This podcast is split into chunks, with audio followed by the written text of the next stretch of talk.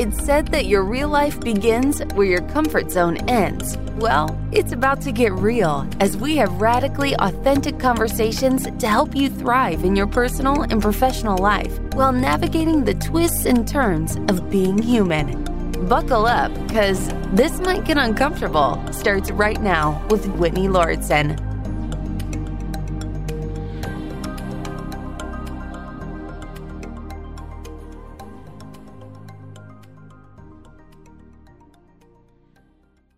In one of last week's episodes, we talked about mental health challenges that entrepreneurs tend to face. And there's an element that didn't occur to me while we were recording that episode, but has been an ongoing frustration and challenge for me, especially as an online digital marketing type of entrepreneur. And I think this is actually something that applies to a lot of people, even if they don't consider themselves to be entrepreneurs, because it can come up in ways for us whenever we're in certain positions of our career, in our work. And I also think this could pertain to relationships and many different facets of life. And this is the self pressure or the perceived pressure to feel valued, respected, important, and taken seriously, I suppose. And for me, that's been manifesting an interesting way that I was pausing to reflect on because I got very triggered a few times the past week. And it's come up, and I know that you face this too, Jason. And we've touched upon this in episodes, but I felt like it's worth addressing again and like digging in deeper to, maybe sharing some more specific experiences. So, for me, this has shown up recently with the barrage of emails that I get from brands who want to work with me, as I've, I think I mentioned in last week's episode too, which sounds like a really great thing, but it comes with a lot of interesting pressure for me. It comes with some fascinating experiences. Now, for me specifically, this comes up most often in the influencer content creator context.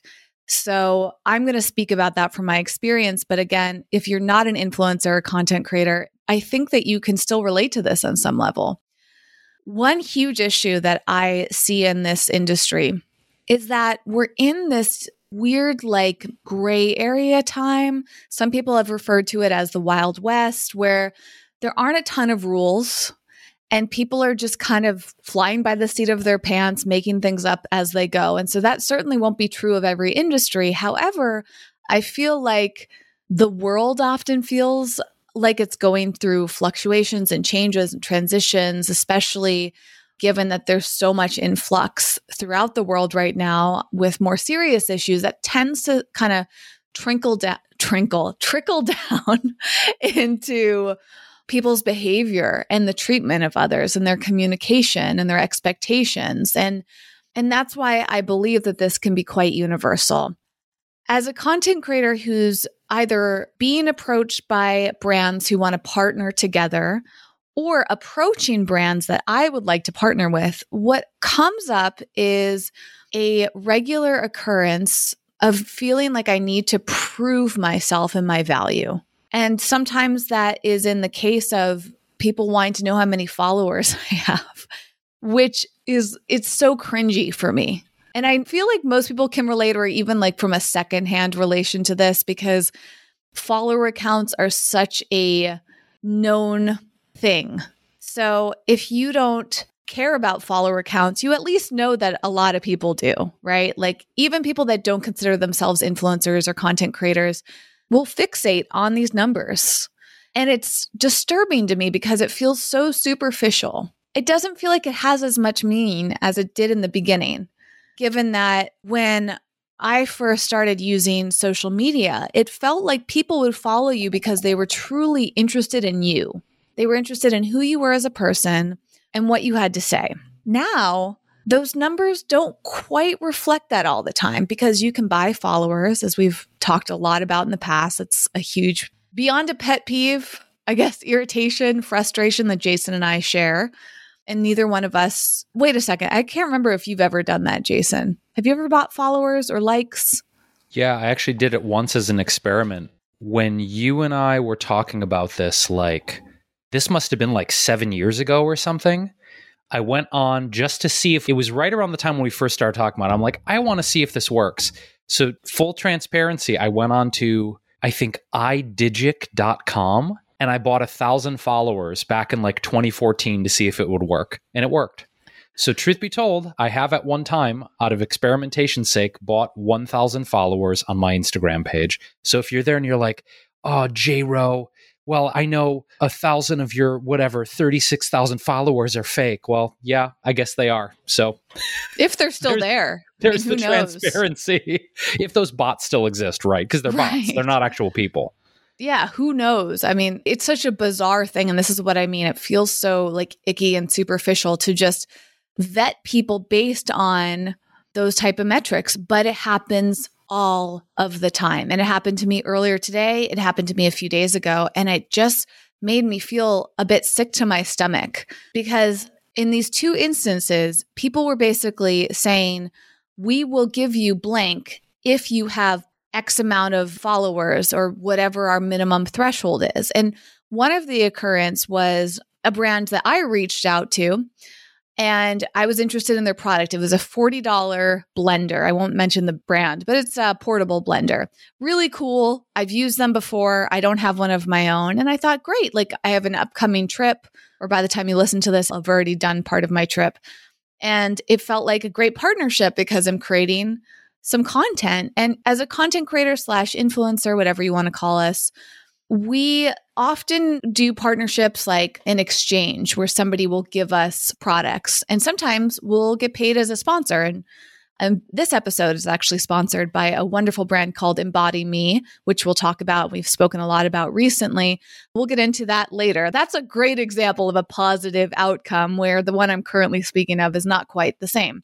So you can apply for this brand to be a quote ambassador for them. And one of the things they'll do is they'll send you their blender, which is $40, right?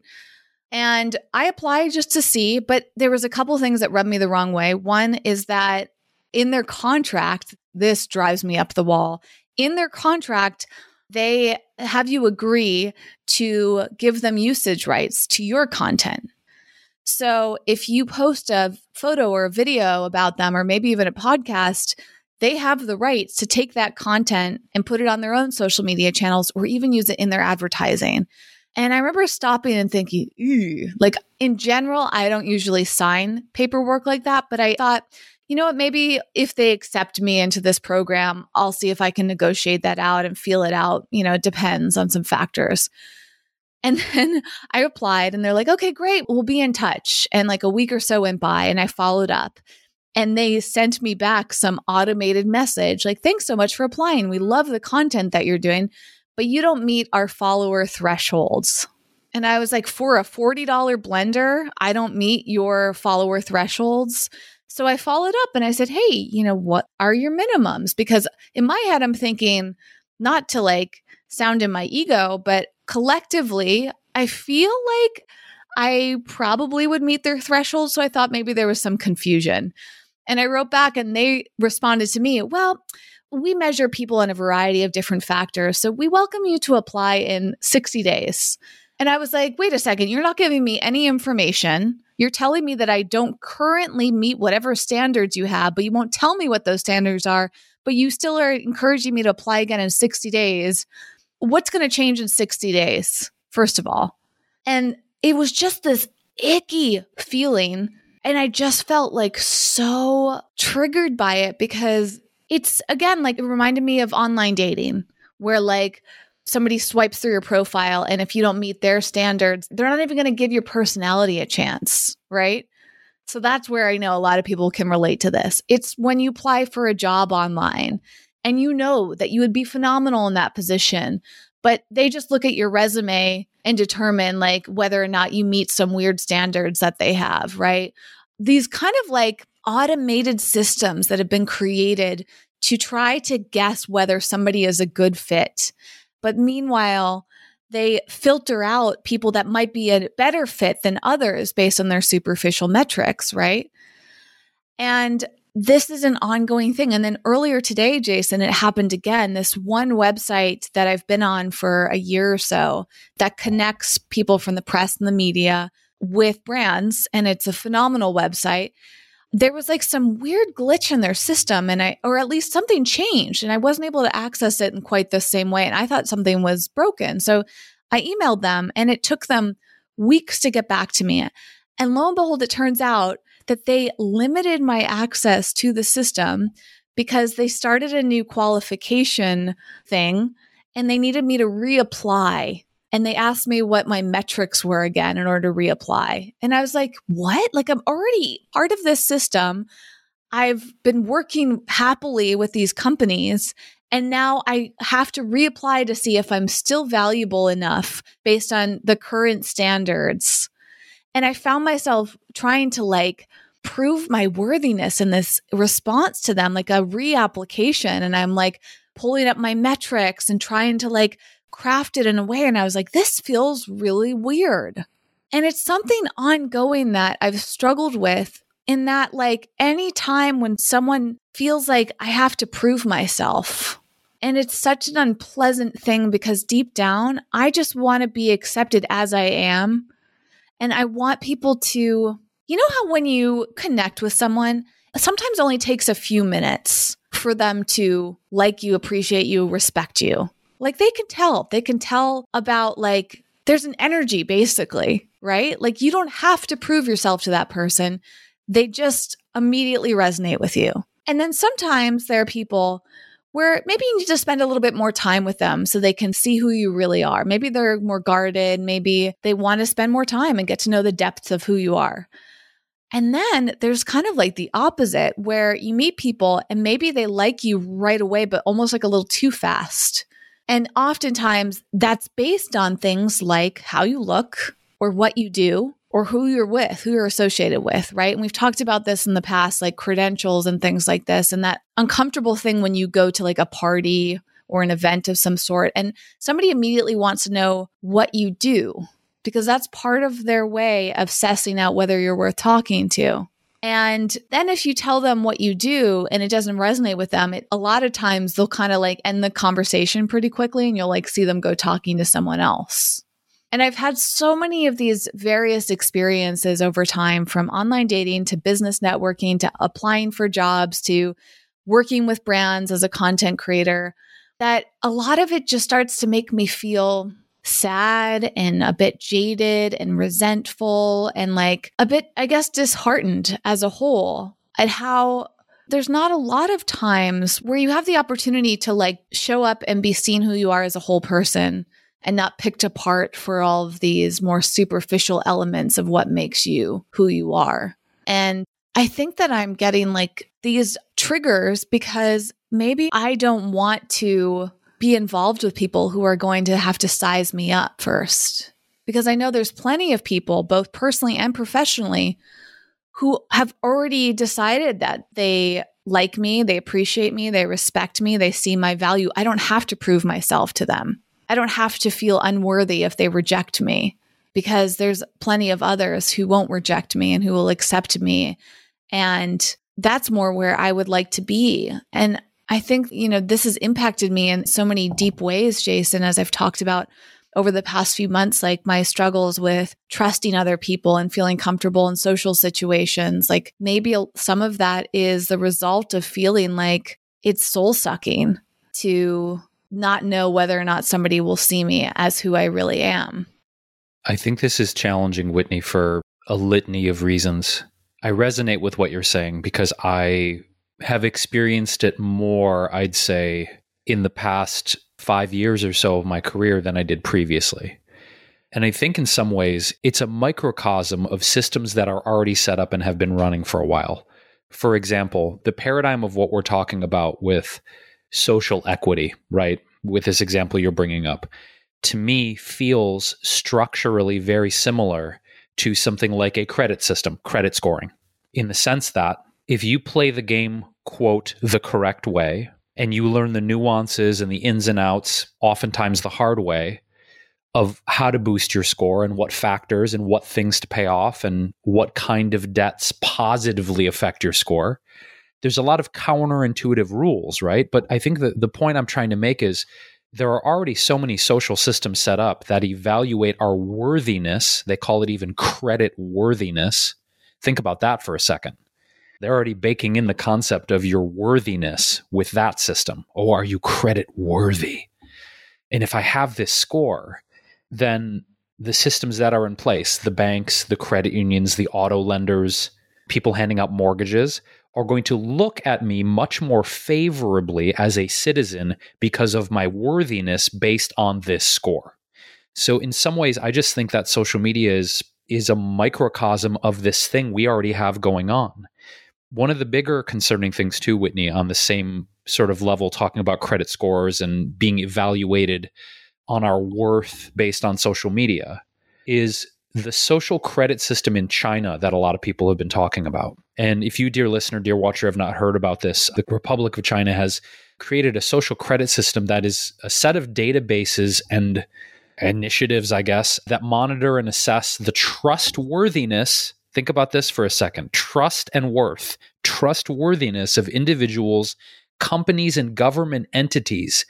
Each person is given a social credit score with rewards to those who have a high rating. And dig this punishments for those with low scores.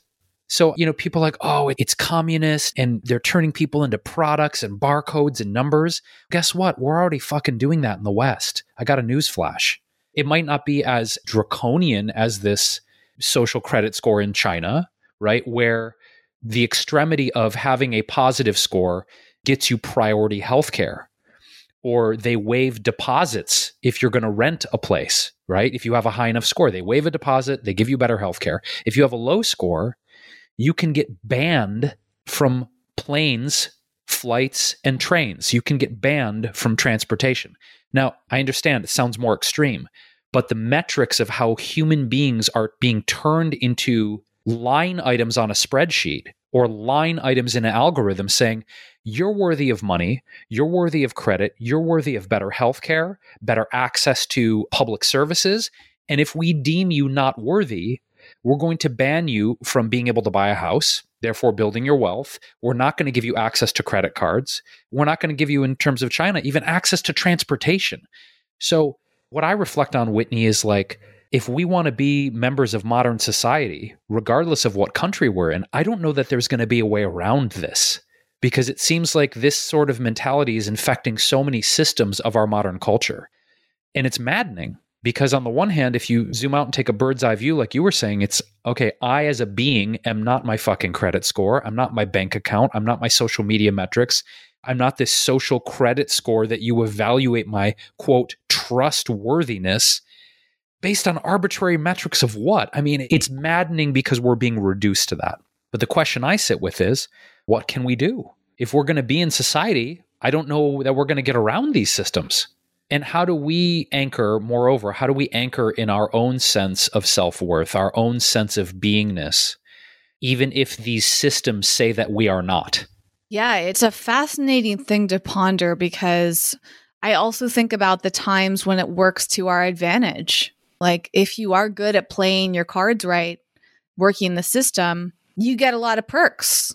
You know, like when you raise your credit score, you get perks. When you have the right credit card, you literally get perks from it. When you do enough to please someone, maybe they give you bonuses.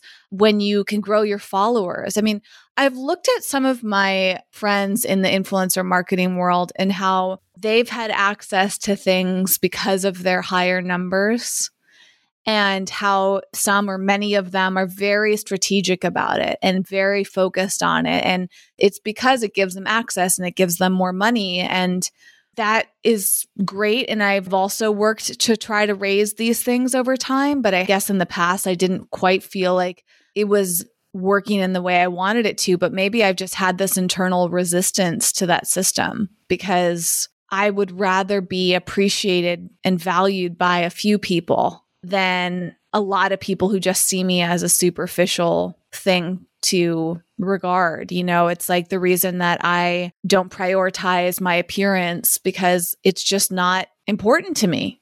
as I've said before, the energy that I would spend, the money that I would spend trying to get camera ready or whatever ready all the time, especially given the amount of videos that we've been making on for the show and the other things that I do online.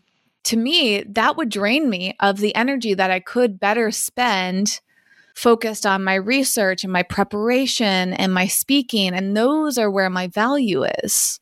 We've also talked about how we could go to a ton of parties. I think we mentioned this in last week's episode how we could spend our time networking, schmoozing, and whatever else.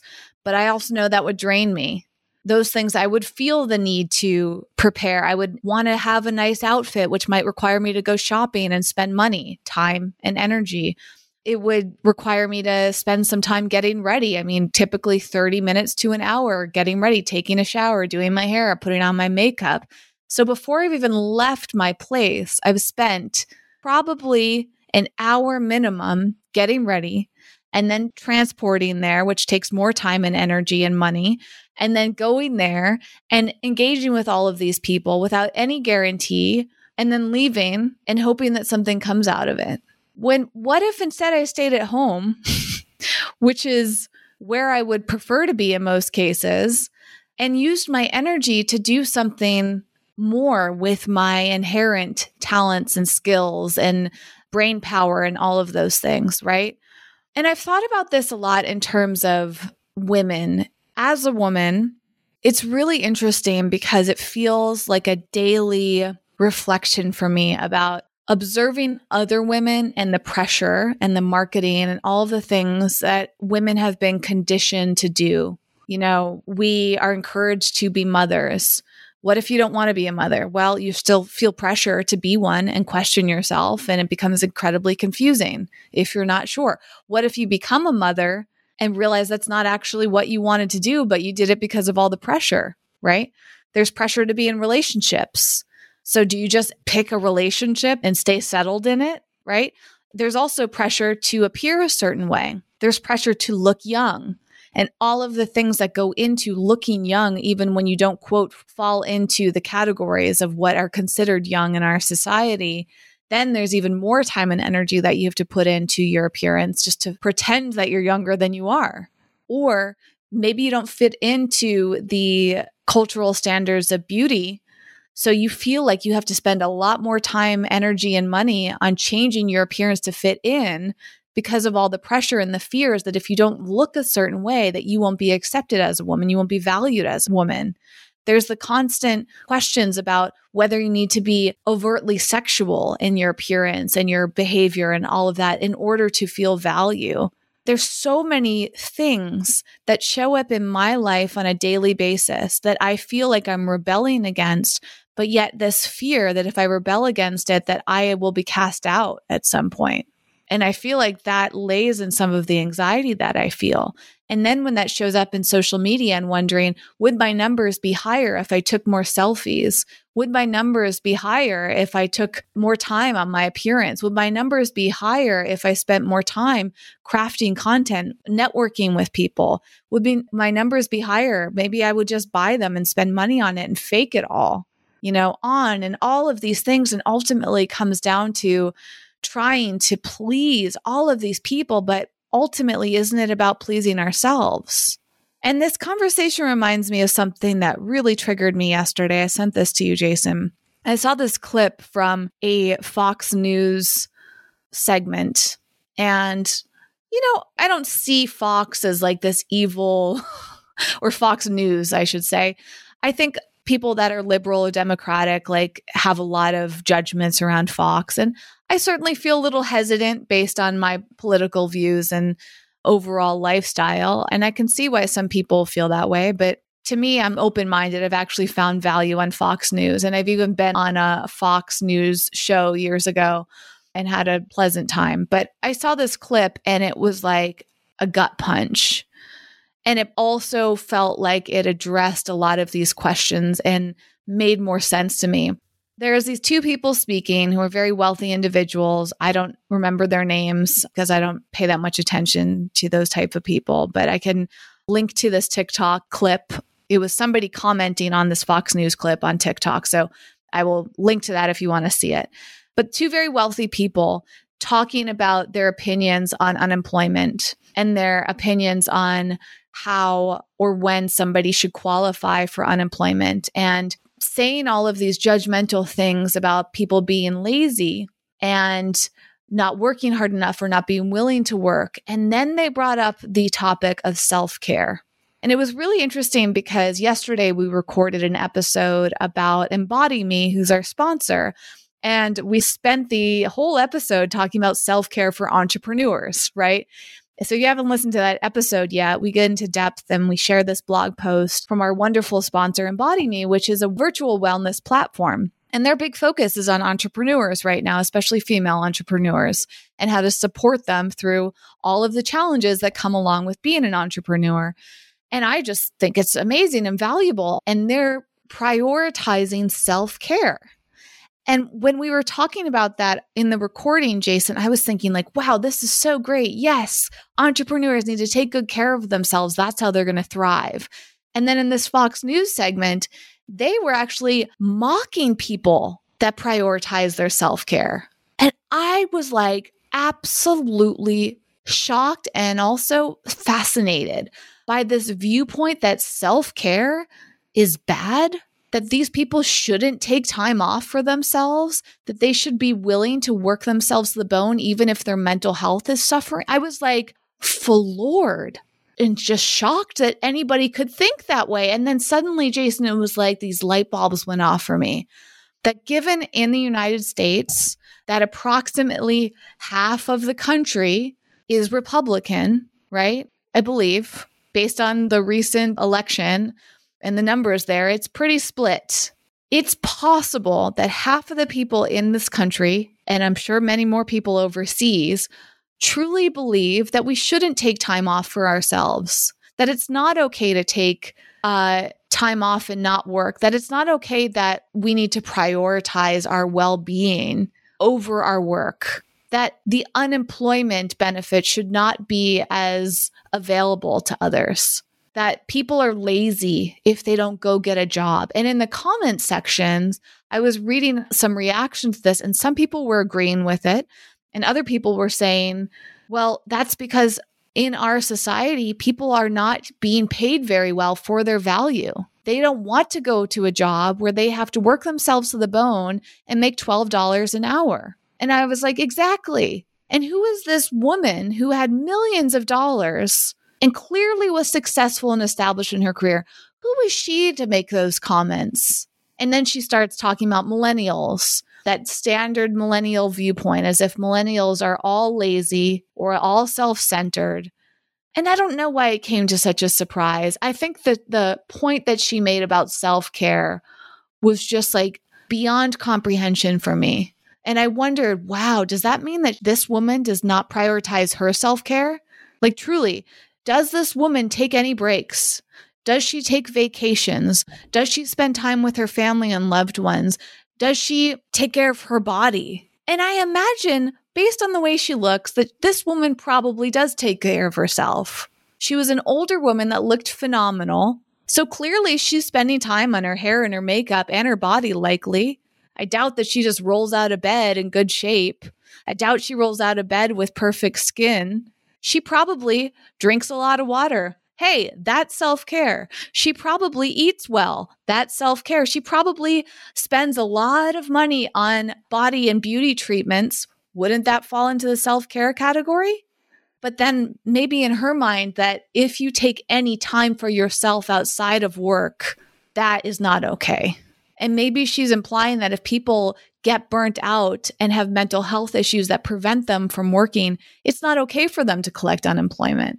And I'm really curious how you're feeling about this, Jason. And, and ultimately, it ties into this conversation of like, this woman just felt like she wanted us to be these machines that can't ever stop, that need to just be the cogs in the wheel. That if we choose to stop and take care of ourselves and prioritize ourselves, then we are lazy and unworthy.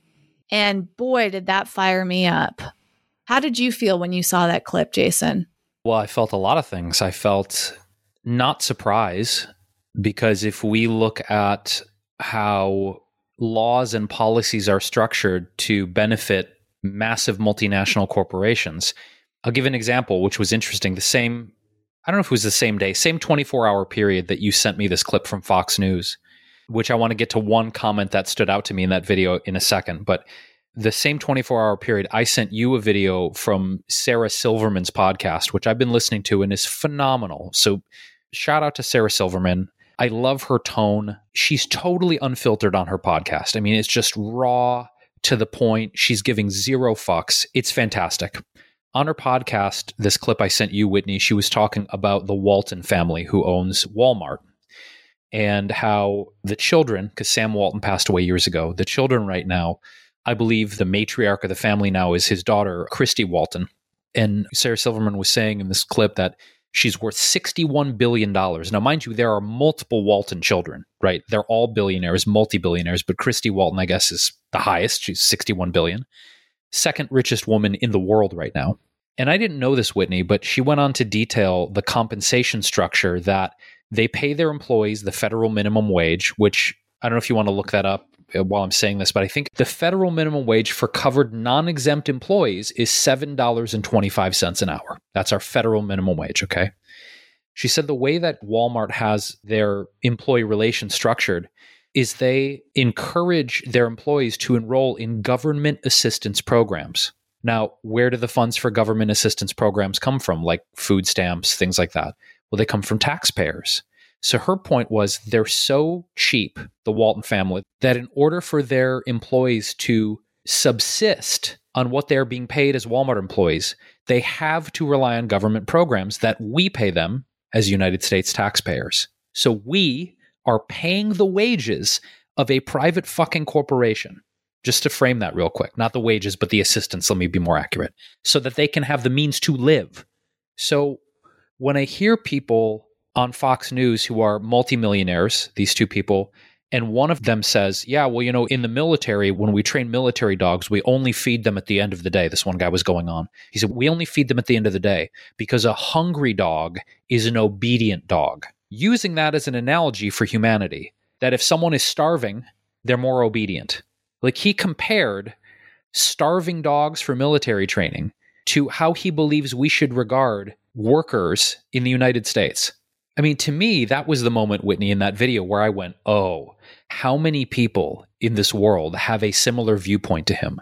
That if we make people desperate enough, hungry enough, they'll be obedient. That scares the shit out of me to think how many people in the elite ruling class, millionaires and billionaires, think the same thing. And I'd venture to say probably a lot because they're relying on underpaid, overworked human effort to build their empires with very few exceptions. They resist uh, unionization. All we need to do is look at Amazon. And I know you're a fan of Elon, I am too, but his resistance to unionizing at the Tesla auto plants, I think, is pretty fucked. And essentially, what is it? Let's take the power away from the working class. Let's make them as desperate as possible so they will continue to be robots for us, or shall I say, hungry dogs. That was the part that really got to me. This all is really interesting because part of me feels like in general that I don't want to like be someone who takes sides.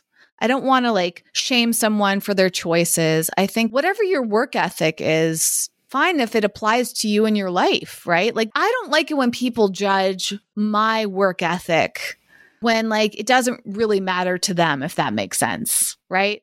That's a trigger for me. I guess maybe like in this Fox News segment, that they're feeling threatened because our tax dollars are going towards unemployment. And maybe some people feel it's unfair. Like perhaps that's the viewpoint. It's like, well, how come I have to do all of this work and this person can just sit at home and collect unemployment? And certainly there are going to be people who take advantage of those systems. And certainly some people work harder than others. And I can relate to that sentiment as well. Like it does suck when things feel unfair, but the truth is that everybody is very unique in their circumstances. And until, like, I think it does come back around to this conversation about the individual, Jason, because it's like you can look at it at this broad view and all of these, like, things that groups of people do that frustrate us. And I think we try to create systems to make things work better. But clearly, in the United States, we have a lot of division here because one side will think that a certain system works, and the other person thinks that the exact opposite system will work. And somehow we all manage to coexist up until now, which is pretty amazing. You know, like we've talked about the pandemic and all these different opinions on that. Who knows? Maybe we will all come faced with a huge, like, moment of needing to come together. We've talked about climate change for the same reason. It's like people have very different opinions and reactions to that. And maybe one day we will be forced to unify because it'll truly be a matter of life or death for us. Or maybe, as you posited a few episodes ago, Jason, maybe all of this division is showing us that we truly cannot work together in a unified way enough to save ourselves. And maybe that's the fate of human beings, right?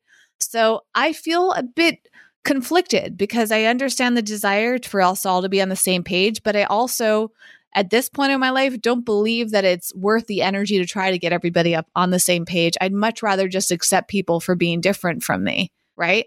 But I don't like it when somebody feels like they're different from me and that they want to get me to fit inside a box in order to comply.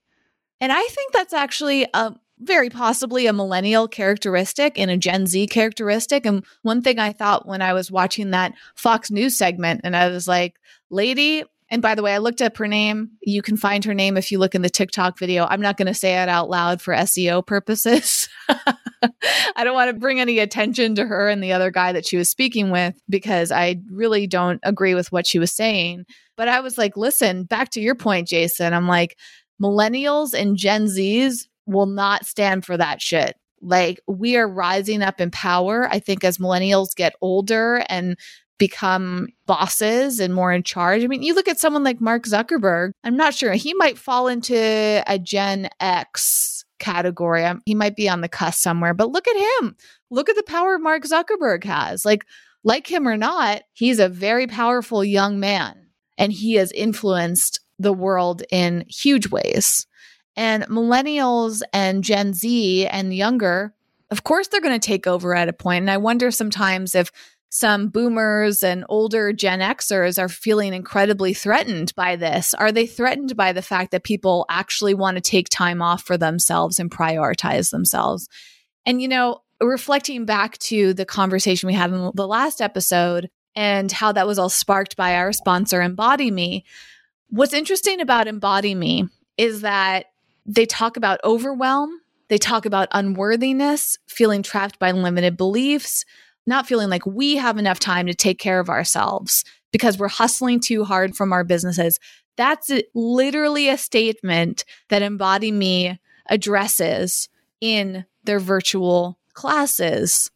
And I just think that's so important because I know enough about marketing to recognize that the reason Embody Me exists is because this is a problem. If you would like to go listen to our episode with the founder, Amber, we did this at this point like a week and a half ago.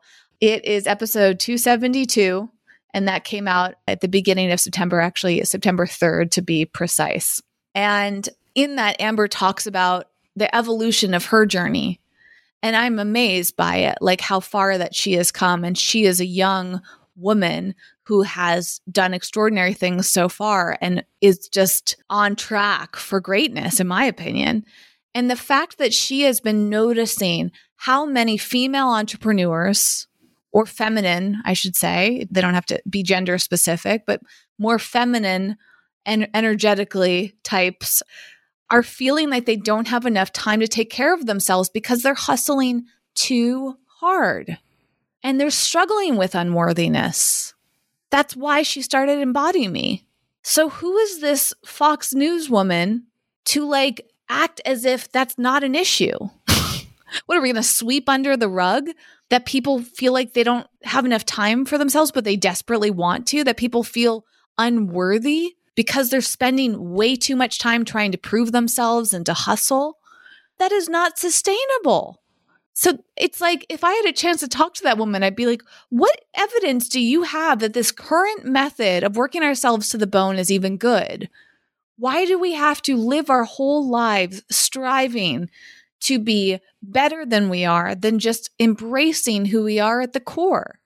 What if we created more systems that acknowledge us for us and also learn to be more like human beings instead of looking at others as disposable. You know, like when I mentioned this whole idea of, oh, you're not a fit, you don't meet my standards, whether that's dating or job applications or partnerships or whatever else.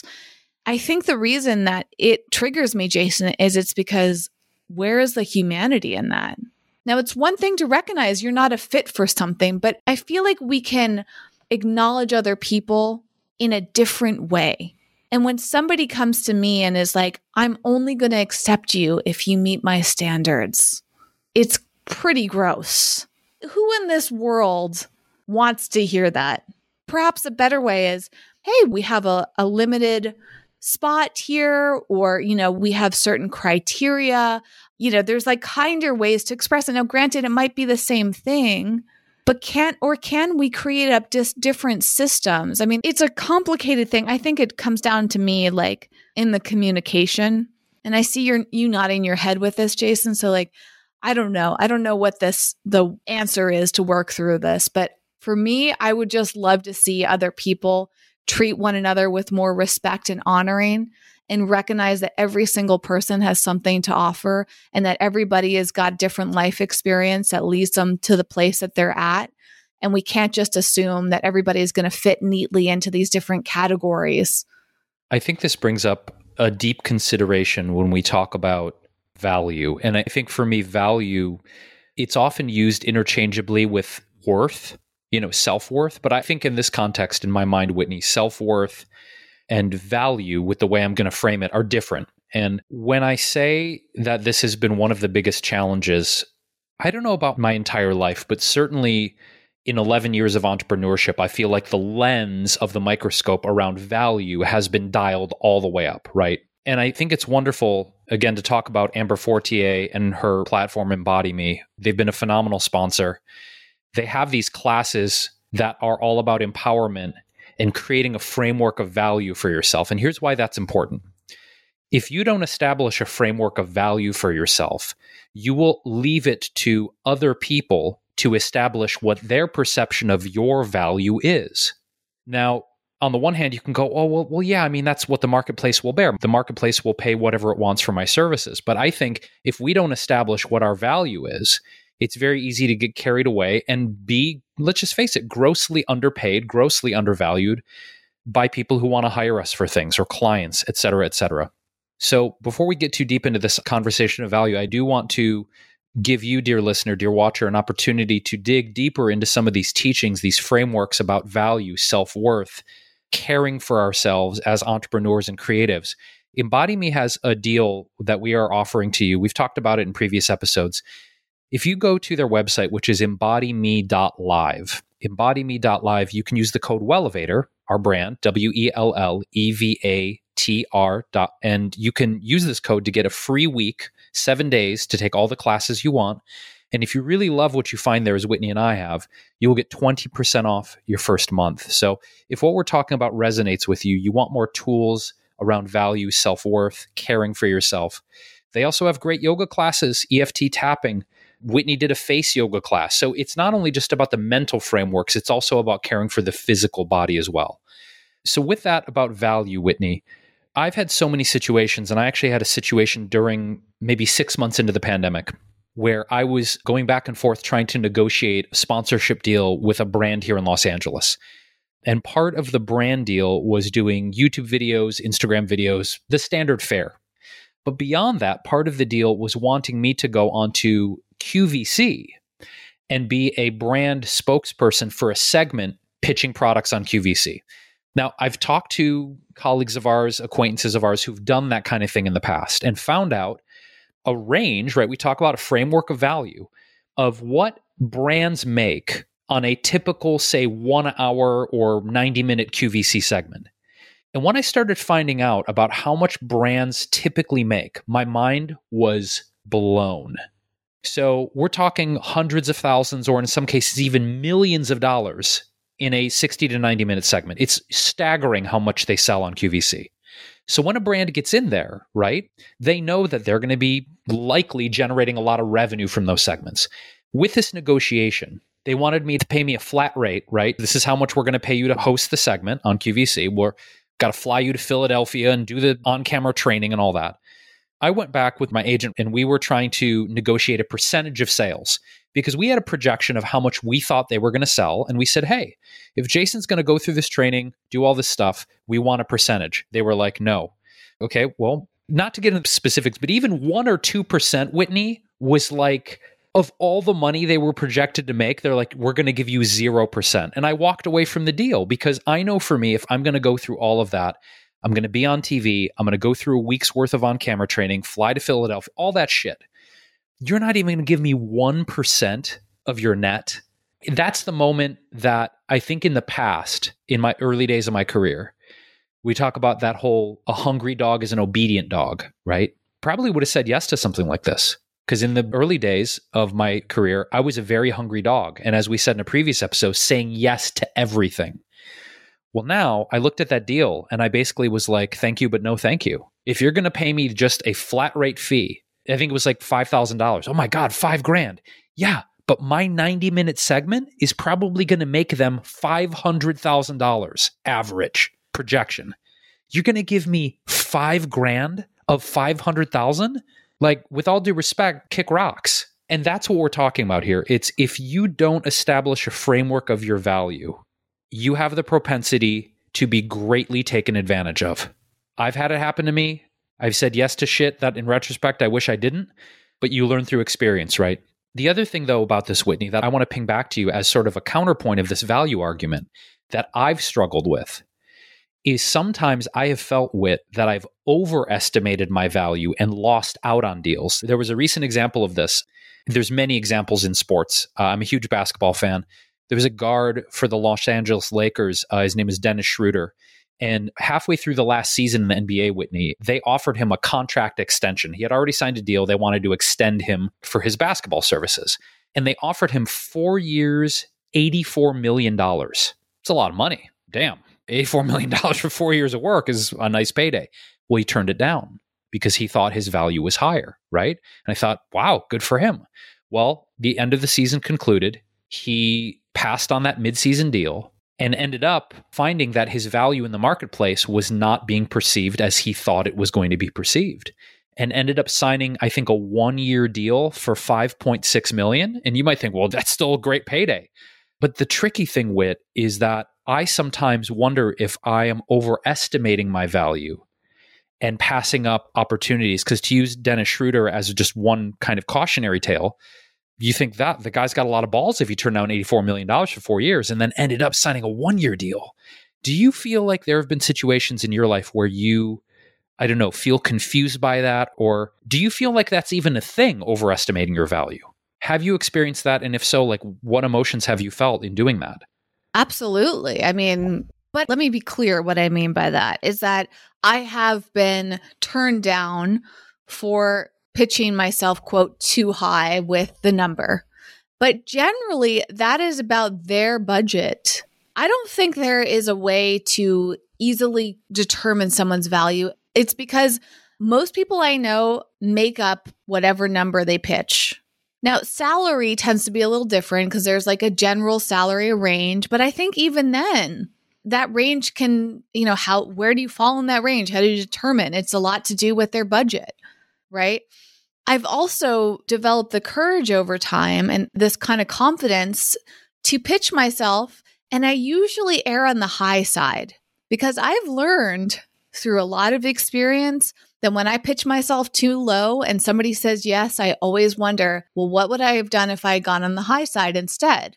And I have also learned that if someone really wants to work with me, they will negotiate me if they truly cannot pay me what I'm asking for and we will have that conversation. I've done that plenty of times. So I keep that in mind. And I think that's a common negotiation tactic is like go high and see if they will accept that. If so, fantastic.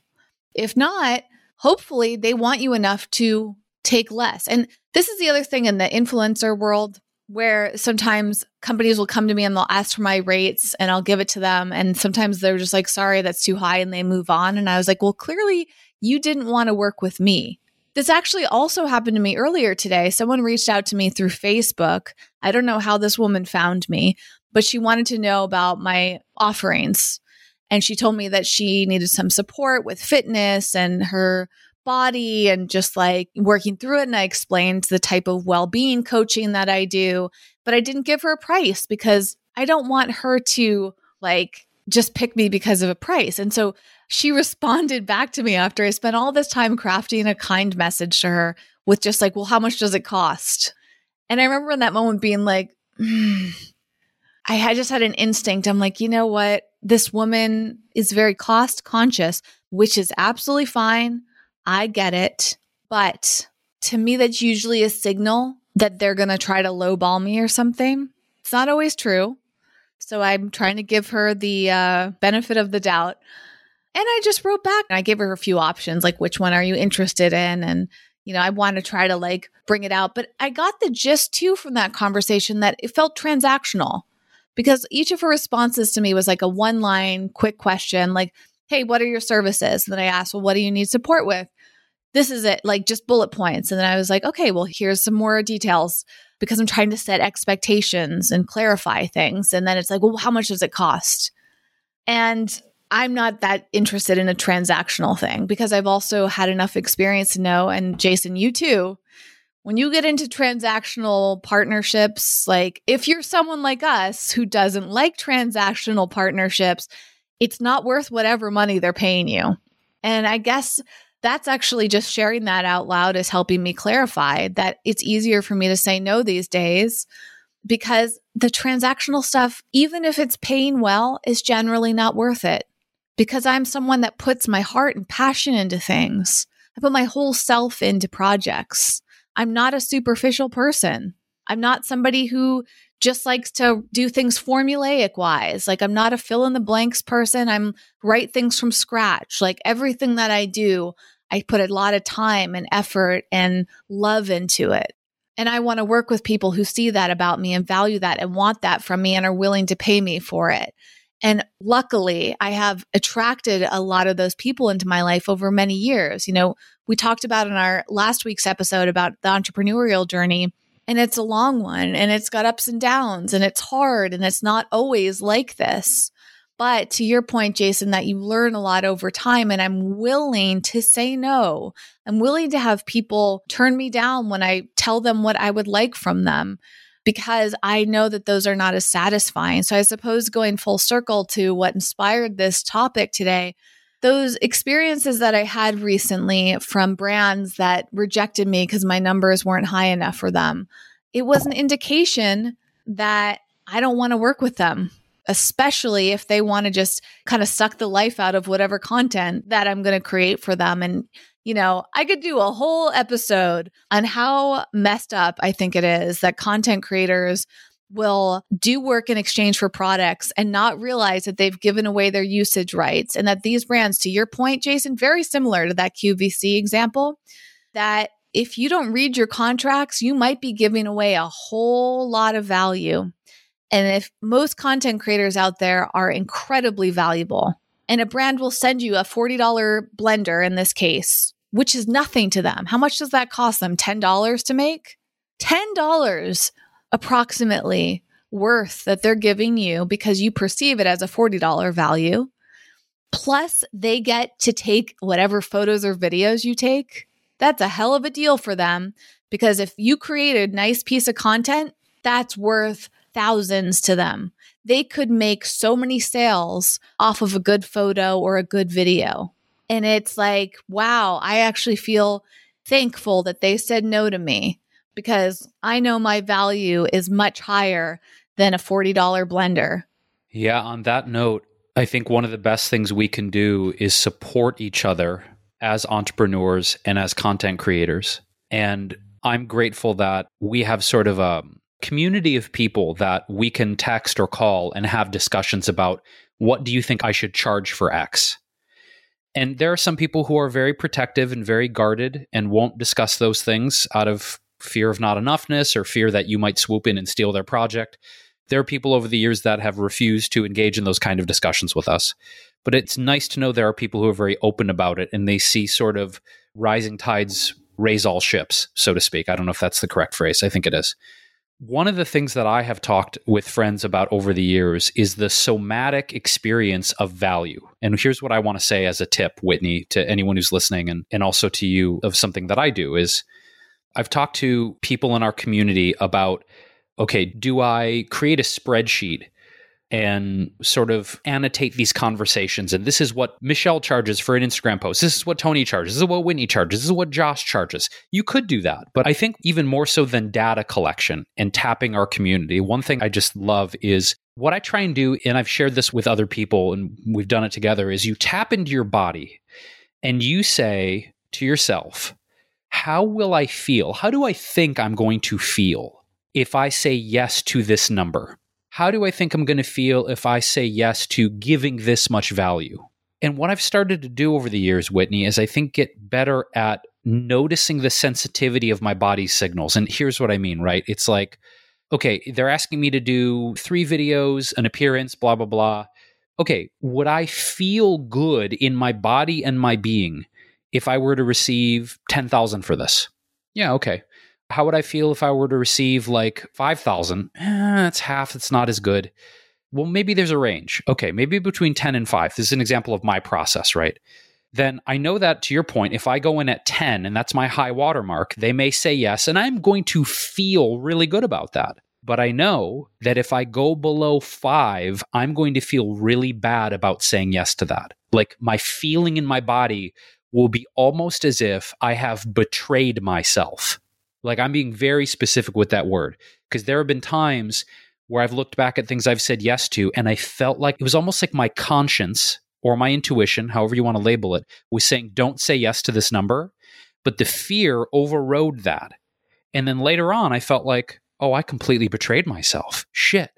So I think part of the advantage here, we talk about community and having these open conversations and finding different ways people establish their value that's one of the biggest things that I love about the community that is people all around the world, not just people from the US, literally teachers, instructors, leaders, community members on embodyme.live. And I think the benefit is you go in and you meet other entrepreneurs, you meet other people that are trying to create businesses, services, products that are here to uplift and give something good and uplifting to the world.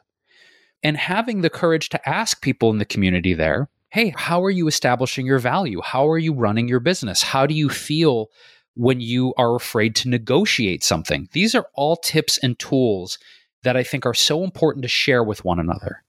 Because you may be in a vacuum of your own world thinking, yeah, I'm doing it right, I'm doing it well, but there's always more to learn. And as cliche as it sounds, we oftentimes learn the most through our perceived failures, our perceived mistakes. So when you get into a group like Embody Me and you meet other entrepreneurs who may be on a different stage of that journey, Whitney, right? They're maybe years ahead of you, years back. There's value in learning from everyone, no matter what stage they're at in the journey. So, with that being said, again, dear listener, we want you to take advantage of this offer. It's a seven day free trial on embodyme.live. Use the code WELLEVATOR. You put that code in, you can only get the seven days free, you get 20% off your first month. We love it. We appreciate what Amber has created because again, it's people and instructors from literally all over the world. There are so many people from so many different countries. And I think that's another layer of depth, right? It's not just people with a singular perspective in the West. So we want you to dive in again, embodyme.live, E M B O D Y M E.live. Use the code WELLEVATOR and dive in. Take that seven days, take the classes, experience the community, ask questions, introduce yourself, tell people what you're up to because I think that's one of the best ways, Whitney, that we can anchor in that idea of clarity, of value, feeling good about ourselves, and having those boundaries in business. Because boundaries are not just for personal relationships, boundaries are also very much for professional relationships too. And I would add that talking through your emotions like we have today is so therapeutic.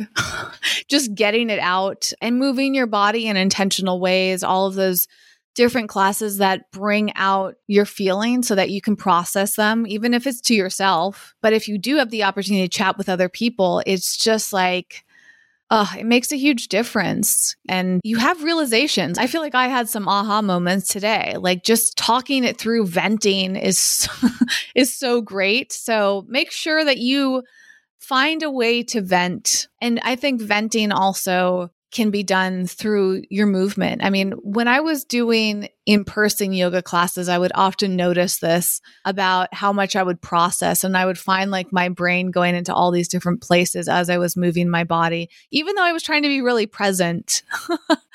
I felt like I had so many realizations. And I actually haven't taken a yoga class in a bit because I've been doing some different forms of body movement and exercise lately. But just talking about this makes me crave yoga because I love the way that it makes me feel physically and mentally. So, thank you for talking this through, Jason. Thanks to the listener for listening. And hopefully, you had some realizations of your own or got you thinking about things from a different angle. I mean, that's our big aim here is to just bring up some things. And even if you don't resonate with them, giving you the perspective of what other people are going through is so important. And I want to encourage you to reach out to us we are an open book, you know, like truly, you can ask us anything. One thing that you can do is on Instagram, you can send us a direct message, written or audio. so we're talking to you through audio right now. If you want to send us an audio message, we would love to hear from you. We'd love to know what resonated with you from this episode. What are you going through? What questions do you have? And we can point you in different directions to embody me, of course, to other resources, other things. We can share our experiences if you want specifics. So we are part of that community. We're here for you. We love hearing from you so much. And we're also available through email and the blog comments and all of that. There's so many ways to reach us. As mentioned, wellevatr.com is the hub, W E L L E V A T R.com is where this podcast lives, where the links to everything are. So if you forget how to reach Embody Me, you can go on there and find the links very easily, find the other episodes. And speaking of episodes, we are still experimenting with two episodes a week versus the three that we used to do. So we're just doing Monday and Friday instead of Monday, Wednesday, Friday like we used to. We'd love your feedback on that. Coming up, we have amazing guests. This week, we have another phenomenal one about getting to the core essence of who you are, which ties in really nicely to this episode. So stay tuned, check that out the lineup is mind blowing. We have a lot of entrepreneurs, female entrepreneurs, male entrepreneurs, uh, non binary people. We're trying to expand beyond gender as well and just offer up all sorts of different perspectives on life to make sure that everyone feels represented and understood and understands each other. Thank you for listening, and we'll be back with another episode in just a few days. Bye for now.